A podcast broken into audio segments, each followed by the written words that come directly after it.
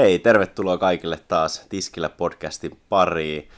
Mun nimi on Mika Koivula ja mä oon meidän uudistuneessa studiossa ja täällä on mun seurana. Oi Juho, moikka moi. Moikka moi. Me ollaan tänään Tukholmassa reissussa ja kohta illalla tänään valmistaudutaan tonne Bartenders Choice Awards -gaalaan, mutta hoidetaan tästä eka työt alta pois. Ja mä ajateltiin tänään puhua sellaisesta aiheesta, joka varmasti kyllä kaikki puhuteltaan niin kuulu, hirveästi media-arvoa saanut, on alkoholittomat juomat. Joo, kai me puhutaan ihan niin kuin kaikista holittomista, ei bisseistä pelkästään, ei koktaileista pelkästään, vaan kaikesta holittomasta. Joo, limut me jätetään ehkä pois, voi olla, että sivuutetaan, mutta jos puhutaan limuista, niin varmaan enemmän toista miksereistä tai premium-limuista, enemmän niin kuin alkoholin korvikkeista. Kyllä. En mä tiedä, hypätäänkö suoraan vaan aiheeseen? Hypätään suoraan aiheeseen. Tässä on paljon puhuttu trendistä, että alkoholittomuus on trendi. Sitten on ehkä oltu vähän puolesta ja vastaan, että onko se vaan niin kuin media höpinää, mutta kyllä ainakin tilastot näyttäisi siltä, että jengi juo koko ajan vähemmän ja nuorempi sukupolvi, joka tulee, niin jos vähemmän ja myös ehkä me vanhemmat juotaisiin vähemmän. Niin kyllä, joo. Siis mä vähän kaivoin dataa esille. Mä katsoin Alkon holittomien myyntiä. En tiedä, onko niinku se data ehkä paras kertoo holittomat trendeistä, koska ne nyt myy niinku viinaa, mutta ne on ainoita, jotka julkaisee tuollaista dataa niinku kaikille saataville. Niin niiden holittomat on tänä vuonna kasvanut 7,6% ja viime vuonnakin 6,5%. Eli se tarkoittaa, että kyllä holittomia menee enemmän. Sitten mä kaivoin erittäin luotettavan näköisestä ainakin lähteestä netistä dataa, että ennustetaan, että holittomien myynti kasvaa noin tuollaista 7% vauhtia vuoteen 2025 mennessä, joka tarkoittaa, että siitä tulee noin 50% kasvua siihen mennessä. Oliko siinä myös, että paljon se on euroissa? Dollareissa se oli, että tällä hetkellä ennustetaan, tai siis sanotaan, että alkoholittomien markkina on $20 billion ja vuonna 2025 se olisi, vai 24, en nyt muista, mutta silloin se olisi $30 billion. Siihen vielä sanottava, että onhan se silti niin kuin tosi pikkujuttu verrattuna alkoholiin, joka sitten oli, oliko se nyt $1,300 billion. Eli 1,300 vastaa 30 suunnilleen. 20. 1,300 vastaa 20. Eli kuitenkin mennään vielä suht pienessä, että ei tässä holittomuus ei vielä ainakaan näyttäisi, että syrjäyttää alkoholin kulutuksessa. Joo, ei ole vielä alkaa datan mukaan sellaista vaaraa, ei ole. Mutta kuitenkin, kyllähän se kertoo, että kaikki isot viinafirmat, Diageo, Pernod, kaikki on lähtenyt tuohon holittomaan myös. Joo, eli jos ajatellaan sitten tuota Tisle-puolta, niin taitaa olla ainakin omien tietojen mukaan, korjatkaa jos on väärässä, ensimmäinen alkoholiton Tisle Seedlip perustettu 2014. Eli tämä oli vähän niin kuin uran uurtaja, pioneeri, joka lähti tekemään, ja nykyään brändejä taitaa olla ainakin useita kymmeniä. Kourallinen. Niitä useita kymmeniä. Niin, mä yritin nimetä, niin osasin nimetä noin kourallisen. Joo, mutta me ei osata kaikkia. Uudessa-Seelannissa viime vuonna oli jo 3 brändiä, paikallista brändiä, ja siihen päälle sitten vielä siellä oli myös Seedlippi. Ja koko ajan tulee lisää, ja siitä myös, että jos haluaa jotain ennusteita tehdä, niin yleensä se, mihin suurimmat firmat laittaa rahaa, niin voi ajatella, että se tulee myös tapahtuu. Ja Diageo lähti Seedlippiin mukaan, olisiko ollut 2016, nyt en muista ihan tarkkaa, mutta tänä vuonna otti vielä suuremman osuuden, eli tuli enemmistöosakkaaksi Seedlipissä 2019, joten kyllä ainakin yhden maailman suurimman alkoholifirman usko on siinä, että alkoholiton tuote tulee myös tulevaisuudessa liikkumaan. Kyllä, ja vähän vielä itse asiassa dataa Panimoliiton mukaan, niin virvoitusjuomat ei nyt ehkä pitänyt puhua pelkästään niistä, mutta virvoitusjuomien ja kivennäisvesien kasvu on myös ihan niin kuin älytön tällä hetkellä, että 10% virkkareissa ja kivennäisvedissä 20%. Eli kyllä kaikki holittomat niin kuin kasvaa tällä hetkellä. Joo. Pitäisikö me vähän puhua itse asiassa alkoholittomasta oluesta tässä vaiheessa, vai vedetäänkö eka noi tisleet, kun me pyörittiin nyt sen ympärille, tai alkoholiton koktaili? Mennään bissepariin vaan. Se on ehkä vähän suomalaisempi. Onko se helposti lähestyttävämpi puhua bissestä? On se kyllä joo. Siis jos niin kun miettii omaa historiaa alkoholittoman bissen kanssa, niin kun muistelee sitä, niin mun mielestähän niin kuin ehkä 5 vuotta sitten vielä, varmaan niin kuin voi olla, että 3 vuotta sittenkin, niin kaikki holiton bisse, niin sehän maistuu vaan vedeltä. Ei oikeastaan ollut kuin se niin kuin bulkkilaagerin holiton versio. Mut se pakollinen, joka oli kaikissa paikoissa siellä alahyllyllä aina se 2 tölkkiä. Vaalea ja tumma, niin. Siinä kaikki. Ja, no kaikki tietää, että me puhutaan Nikolaista. Mut nykyään siis nyt mä oon työni puolesta ja sitten ehkä muutenkin niin on ilo, että on löytänyt oikeasti ihan hyvän makuisiakin oluita. Joo, me eilen asiaa puhuttiin ja mietin, että urani ensimmäisellä varmaan 11 vuodella, niin olisinkohan myynyt koko eläessäni, sanoisiko vaikka 12 alkoholitonta olutta? No mä muistan myyneeni vähän enemmän Uunisaaressa, mutta ehkä niin, sä oot ollut sellaisissa paikoissa töissä, mihin jengi on tullut juomaan. Mä oon ollut sellaisissa paikoissa, missä ihmiset on tullut juhlimaan tavallaan tapahtumia niin, tai jotain. Niin. Se on aika vähäistä. Ja sitten jos miettii vaikka viimeistä vuotta, niin no mä oon itse kuluttanut jo varmaan 36 annosta alkoholitonta olutta. Ellei enemmänkin, mutta myös myynyt sitä vähintään niin kuin 5-kertaisen määrän siitä, mitä ensimmäisellä 11-12 vuodella. Että kyllä se on selkeästi kasvussa. Ja mitä mä oon ymmärtänyt, että alkoholiton olut taitaa olla kasvavin olutkategoria tällä hetkellä. Se voi olla. Tuosta mulla ei ole mitään dataa, mutta... No, nämä tiedot sitten menee ihan vaan pelkästään ihan Ramin, Brooklyn Brewerin B.A. Ramses Scholenin piikkiin, että hänen kanssa juteltiin alkoholittomasta oluesta ja sanoi, että se on kasvavin kategoria tällä hetkellä ja kysytyin ja Tukholmassa kuulemma löytyi jopa jostain paikoista ihan hanasta, että me ei ainakaan eilen törmätty, mutta joka paikassa oli kyllä tarjolla alkoholiton ollut. Niin oli, se on totta, joka paikassa oli ja se mikä siis mun mielestä on hauskaa, niin jos alkoholittomassa oluissa, niin kuin äsken sanoin, että bulkkilaageri, niin nyt mä oon juonut lähiaikaan muun muassa niin holiton stouttia. Ja stouttia yleensä pidetään oluen kuitenkin niin kuin vahva, tumma, tosi maltainen, paahteinen. Niin se on vaikea tehdä holittoman, mutta mä oon juonut oikeasti ihan hyvän makuisia sellaisia. Niitäkin alkaa olla tarjolla. Suomessa en kyllä ole niin kuin baareissa hirveästi nähnyt. Et Suomessakin se menee kyllä aika niin kuin noiden isojen brändien holittomiin, mitä näkee.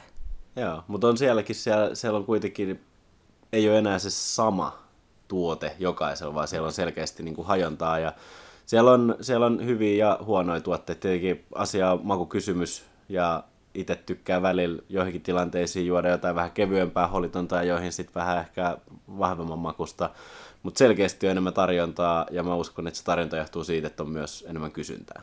Joo. Pitäisikö mä tähän väliin puhua myös vähän, että miten holiton bisse tehdään? Joo, koska se muakin itse asiassa kiinnostaisi, koska niissä on selkeästi tullut laatu on parantunut, ja sitten vielä mä kuulin yhdeltä jakelijalta, että heillä on tulos uusi alkoholiton olut, mutta sitä ei valmisteta Suomessa, koska ei ollut välineistöä tai tietotaitoa, eli se itse tuote tilataan ulkomailta. Joo. Mä vähän tutkin tuota kanssa, että niinku miten holittoman bissen voi tehdä, niin mä löysin, että siihen on muutama erilainen vaihtoehto. Musta tuntuu, että ensimmäinen on se, millä niinku perinteisesti on tehty, elikkä tehdään ihan normiolut, mutta keitetään siitä alkoholi pois. Et kun sä keität siitä alkoholi pois, niin totta kai se maku muuttuu tosi paljon, ja sitten siihen todennäköisesti on lisätty ihan vaan vettä myös, koska ainakin siltä se maistuu. Ja kaikki varmaan kuulijat toivottavasti tietää, jos ei, niin siis alkoholihöyrystymispiste on pienempi kuin vedellä. Eli jos lähtee alkoholia keittämään, niin sieltä tulee alkoholi pois, ja sitten sen jälkeen jää se muu neste sinne pohjalle. Kyllä. Mutta sitten miten toi on kehittynyt, niin ainakin jossain oli, että niin vakuumitislaus, eli silloin sä lasket sit, koska kun sä keität nestettä, niin silloinhan niinku myös maut totta kai muuttuu aika paljon, mutta sitten jos sä vedät sen vakuumiin, niin sä pystyt laskemaan sen niinku kiehumispistettä vielä alhaisemmaksi, jolloin sä et joudu sitä niinku makuun niin paljon muuttaa, mutta sitten käsittääkseni se käänteen tekevä juttu, mikä oli, niin se oli niinkin hieno kuin käänteinen osmoosi. Oli metodi. Eli käytännössä missä menee jonkun filterin läpi, mistä menee vaan ja ainoastaan vesi ja alkoholi läpi. Kaikki muut makuaineet, se niinku siirappi, se mäski jää sinne filterin toiselle puolelle, ja kun sä oot erottanut siitä veden ja alkoholin, niin sä voit keittää sen, jolloin sä saat siitä sen alkoholin pois, ja sit sä voit yhdistää sen veden takaisin siihen siirappimäskihommaan. Eli periaatteessa teet ton osmoosion jälkeen vähän niin kuin fuusion. Eli sit sulla on jotain niin kuin mäskiä, jota sä sä oot tehnyt maustat vaan vettä. Niin, just niin. Näin, ja sit sä heität sen veden sinne ja sit se maustaa sen niin kuin vielä lisää. Et silloin sä poistat vaan oikeasti alkoholin siitä.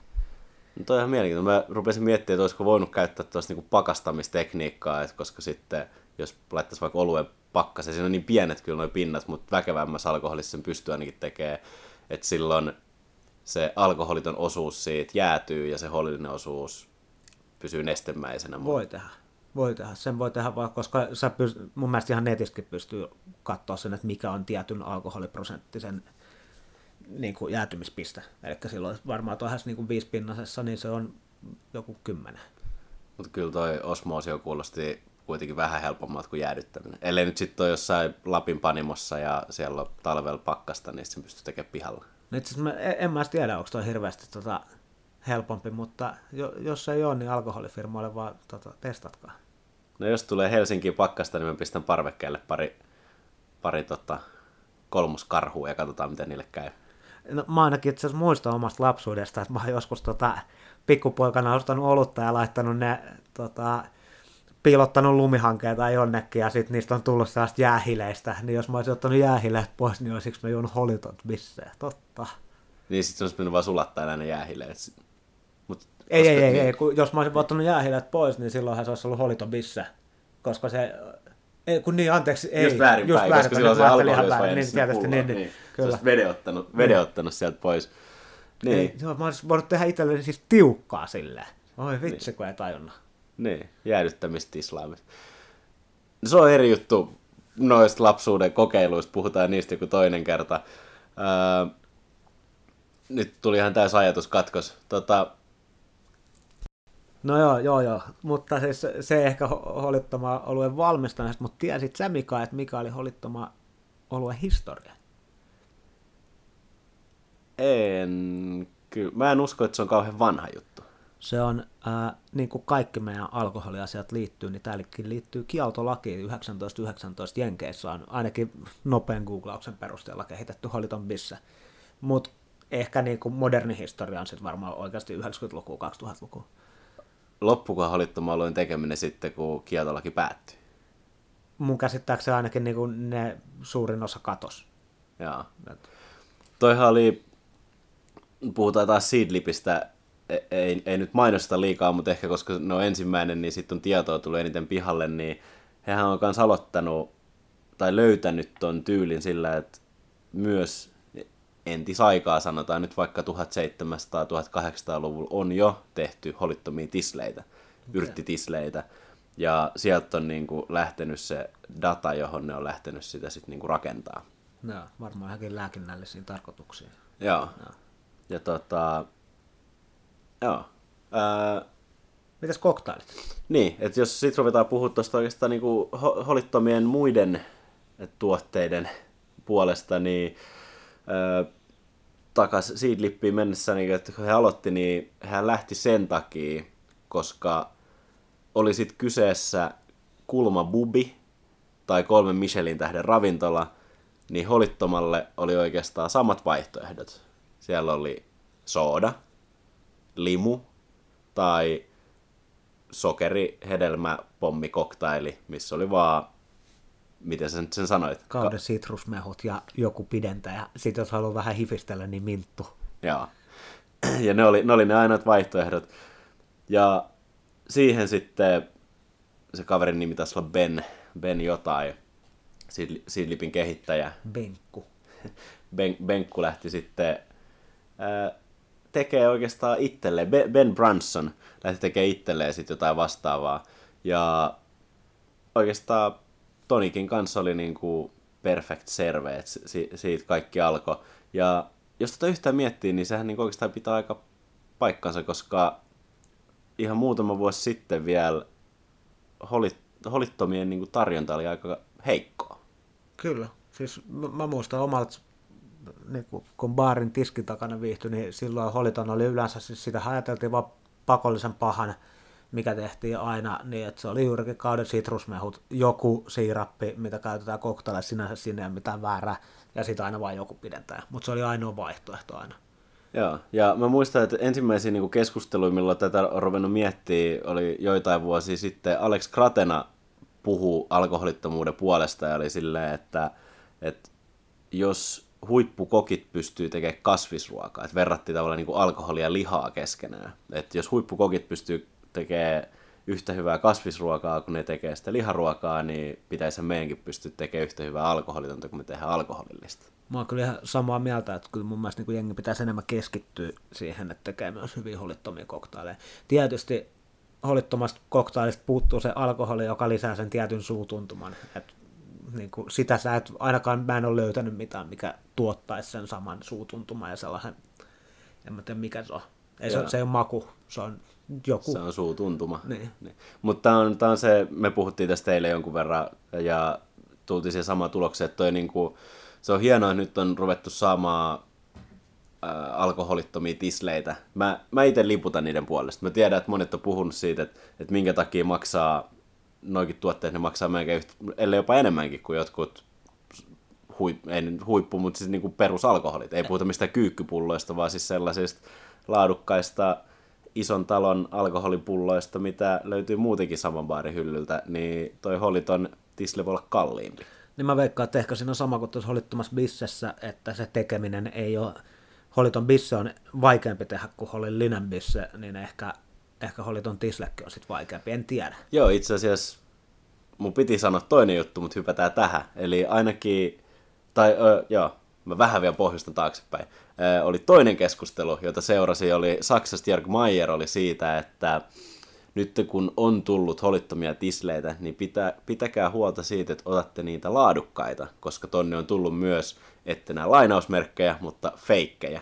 Eli alkoholiton tislettä voi tehdä samalla tavalla kuin alkoholia. Verrataan nyt vaikka ginin tekoa. Sulla on alkoholineste, mihin sä laitat mausteita ja sä tislaat se. Sä saat alkoholisen tuotteen. Sen jälkeen sä tislaat sen uudestaan, mutta otatkin talteen sen periaatteessa ne hännät, eli sen holittoman puolen sieltä. Ja tää on ainakin se, miten mä tiedän, että osa noista tekee, jotka tekee tislaamalla. Mut sit on toisia brändejä, joita mä en tunne vielä, mutta kuulemma niitä on aika paljonkin liikenteessä, jotka käyttää vaan makuaineita. Ne. Eli ne ei käytä tislaamista, vaan ne ottaa tuot vähän sitrusmakuainetta ja tuot ja painaa vesipulloa ja myy sitä sulle sitten. Tietenkin vähän halvemmalla kuin se kalliimpi kilpailija, joka tekee se alusta saakka. No joo, siis, mutta mikä siinä on paha? Mitä sä teet niin makuaineella ihan hyvä, niinku, mitä sillä on väliä sitten? Niin, en osaa sanoa vielä, että onko se niin vähän huono juttu, että on vaan silleen, että kannattaa huomioida nämä, kun niitä valitsee. Mutta voisin veikkaa, että jos toinen tekee sen käsityönä alusta saakka, niin se voi olla ehkä parempi kuin se, että se laitetaan artificial flavors, joo, vaan pulloa ja pistetään pihalle. Pitäisi joskus päästä kokeilemaan. Joo, meillä ei Suomessa nyt ole ihan hirveän montaa brändiä, joita on tulossa. Mä veikkasin, ensi vuoden aikana meillä olisi 5 erilaista alkoholitonta tislettä tai muuten tehtyä NS-tiukan alkoholin korviketta olisi saatavilla. Mä en tiedä yhtään tällä hetkellä, niin kun mä en keksi, meillä on se joku Amaro ja sitten meillä on Seedlip. Joo, ja mä tiedän ainakin 2 tuotteista, jotka on tulossa, tai 2 firmaa, jotka on tuomassa, mä en tiedä, onko ne virallisia, niin se tekisi meille jo 4. Kyllä, joo, mäkin tiedän kyllä. Ja mä toivon, että on vielä joku yksi, josta mä en tiedä. Ja sitten mä toivon, että tulee joku suomalainen. Suomalaisia meillä ei ainakaan vielä. Joo, se oli kans, mistä haluttiin puhua, koska tosissaan vuosi sitten Uudessa-Seelannissa ollessa, niin siellä oli jo 3 paikallista tuotetta. Pakko myöntää, että ne ei ollut kauhean hyviä, mutta oli kuitenkin. Alkoholittomista koktaileista vielä, mitä haluan vielä tähän loppuun sanoa se, että puhuttiin suutuntumasta, niin edelleen aika paljon, vaikka nyt on tullut näitä alkoholittomia tisleitä, niin halutaan tehdä raikkaita juomia. Itse silloin, kun en juo, tykkään Martinista, tykkään Negronista, niin halusin katkerampia makuja, kuivempia makuja, hämmennettyä juomia. Ei niin kuin Pariisissa, että peltikuppi, kaudesitrukset, ginger beer ja minttukoriste. Kyllä, mutta sekin oli ihan hyvä. Ne oli ihan hyviä, mutta sitten ei niitä jaksa niin kuin pidemmän päällä. Mäkin olen sanonut, että sitten kun tulee holiton sellainen, niin kuin, mäkin tykkään klassisista niin kuin vahvoista mausta, just katkeruutta, bitterisyyttä, niin sitten kun joku osaa tehdä sellaisen holittoman koktailin, niin mäkin voin lopettaa koktaileja juomisen. No en kyllä voi, en mä lopeta kuitenkaan. En mäkään tule koskaan lopettaa. Tällä hetkellä mä vähän haastan itteeni ja yritän haastaa teitäkin, koska aion olla juomatta jonnekin ensi kesään saakka. Joten please, koittakaa tehdä holittomia manhattaneita ja negroneita ja katkeria makuja. Ja holittomien hyvä puoli on se, että alkoholista tulee silloin, kun sä juot sitä, niin se suu tuntuva, mutta jos juo tarpeeksi, niin seuraava aamukin tulee suu tuntuva. Elikkä, hei, mutta ehkä tää riittää holittomista. Meillä ei ehkä vielä vähän tai hampaakoloa, mutta se vaan tarkoittaa sitä aiheeseen sen verran iso, että se pitää joskus jatkaa, mutta me voidaan jatkaa sitä myös ihan kun nähdään. Kyllä. Tai keskustelua netissä. Laittakaa kommenttia Facebook, Instagram tai vaikka sähköpostilla. Ja laittakaa reseptejä, jos olette tehnyt hyviä holittomia koktaileja, mitkä ei ole raikkaita. Kertokaa sellaisia. Me jaetaan niitä. Hei, kiitos paljon tältä osaa ja ensi kertaa. Kiitos.